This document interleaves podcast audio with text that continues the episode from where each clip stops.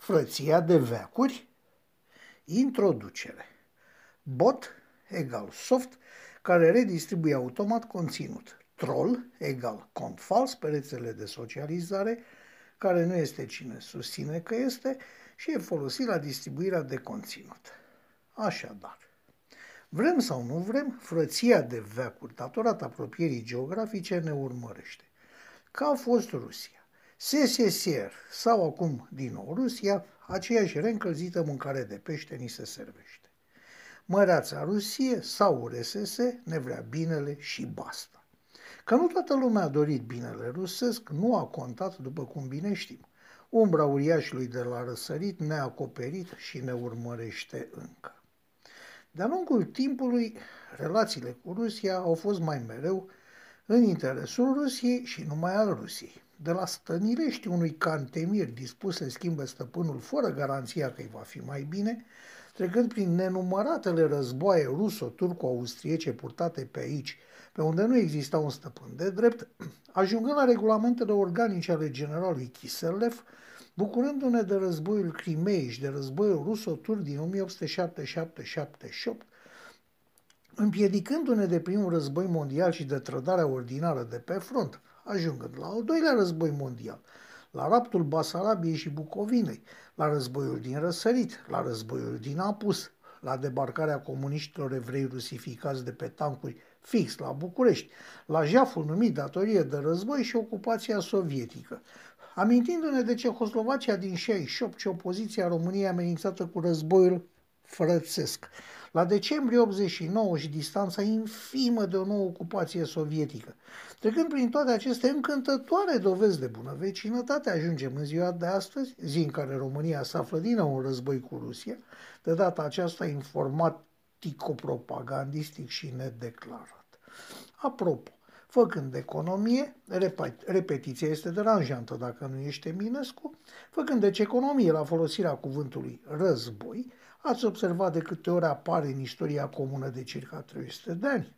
Acum puteți verifica și cu ceilalți vecini cum stă treaba.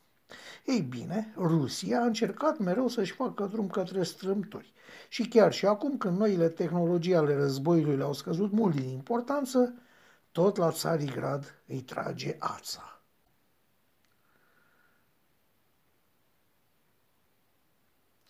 Bine, bine, asta am înțeles. Dar ce au cu noi? Păi se pare că mai tot mereu le-am stat în drum și în gât, iar prietenia de veacuri nu s-a manifestat decât cu câțiva români. Folosesc acest termen în mod voit incorrect pentru a scurta textul. Câțiva români care au sperat să obțină ceva avantaje personale în dauna poporului din care chiar se trăgeau. Istoria nu s-a obosit încă să le pune eticheta de trădători. Dar niciodată nu este prea târziu, începând cu acel Cantemir, continuând în vremuri moderne cu Bârlădeanu, Ana Paucăr, Teoharie Georgescu, generalul militarul, Iliescu Ion și mulți alții ca ei, școliți sau nu defuncta ORSS. Mă întrebați de ce pe listă apare Iliescu Ion? Heh, păi credeți că nu știa că militarul fusese deconspirat ca fiind spion sovietic, motiv de a-l trage pe dreapta? Știa cu siguranță, dar pe cine a pus în decembrie 89 la comanda armatei? Pe generalul pensionat, militarul. Să mă iertați de ce voi spune. Prin comparație cu ăștia, Ceaușescu a fost un exemplu de patriotism. Dar astăzi, cum stă treaba? Mai există personaje aservite Rusiei și propagandei ruse? Păi să vedem. Avem două tipuri de vânduți, cei pe față și cei susținuți. Cei pe față sunt așa zisele site-uri de știri. Sunt cu nume mai vechi oficioasele Kremlinului, vorbind aici despre principalul braț propagandistic al agenției ruse de știri, adică despre Sputnik. În cazul nostru, MD, punct .md și punct .ro. Cei nedeclarați sunt, și sper să nu se supere, cei numiți cu o expresie sovietică, idioții utili. Așadar, persoane care fac jocul Rusiei cu speranța unui câștig viitor sau retardați care fac același lucru din nebuloase convingere antioccidentale și patriotism generat de un IQ mult prea coborât. Pe mulți dintre aceștia, propaganda rusă îi promovează sau prin intermediul trolilor, deci prin conturi false pe internet, îi alimentează cu pseudo-informații de genul.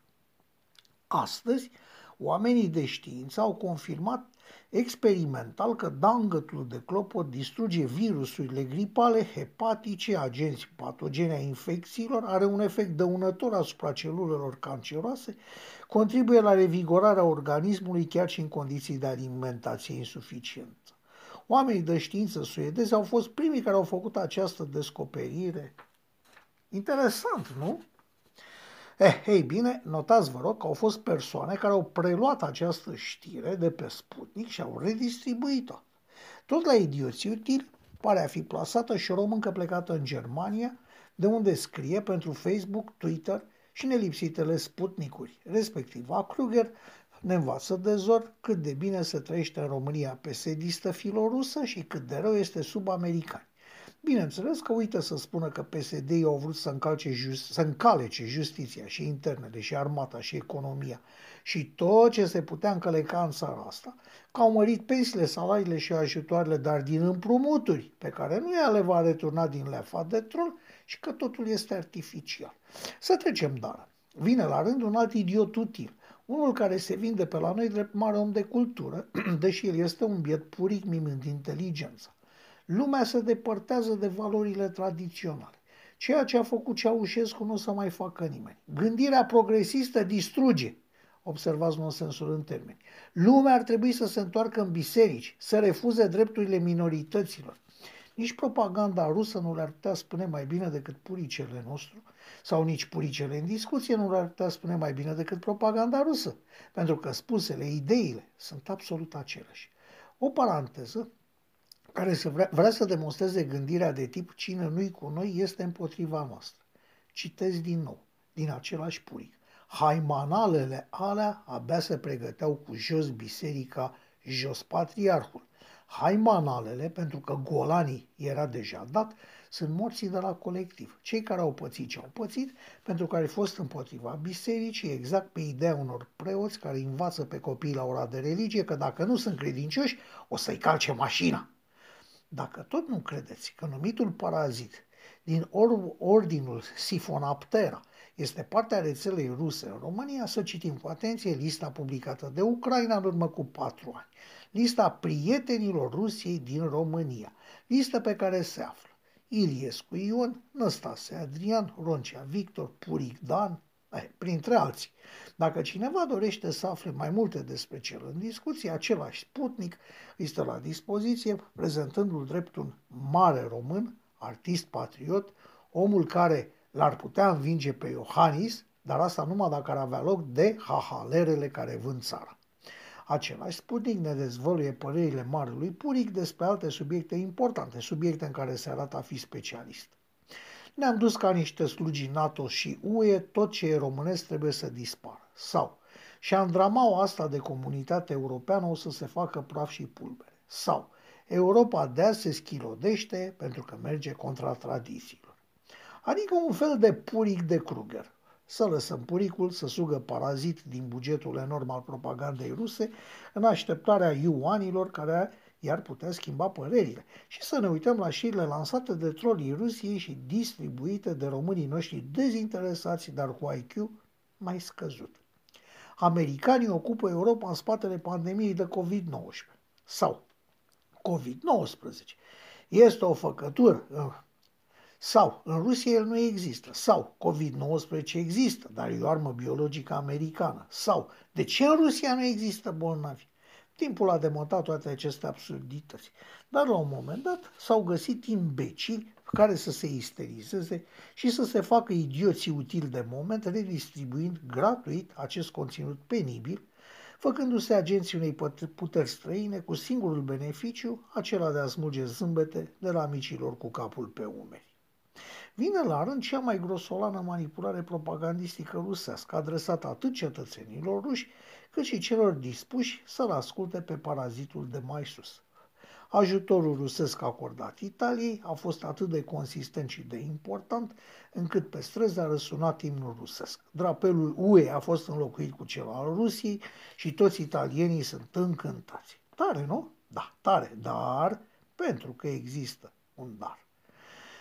Un dar în toate. Italienii au declarat că peste 80% din ajutorul rusesc este inutilizabil. Drapelul rusesc, unicul de altfel, filmat și existent, este pus discret în fața unei firme, pare se mixte.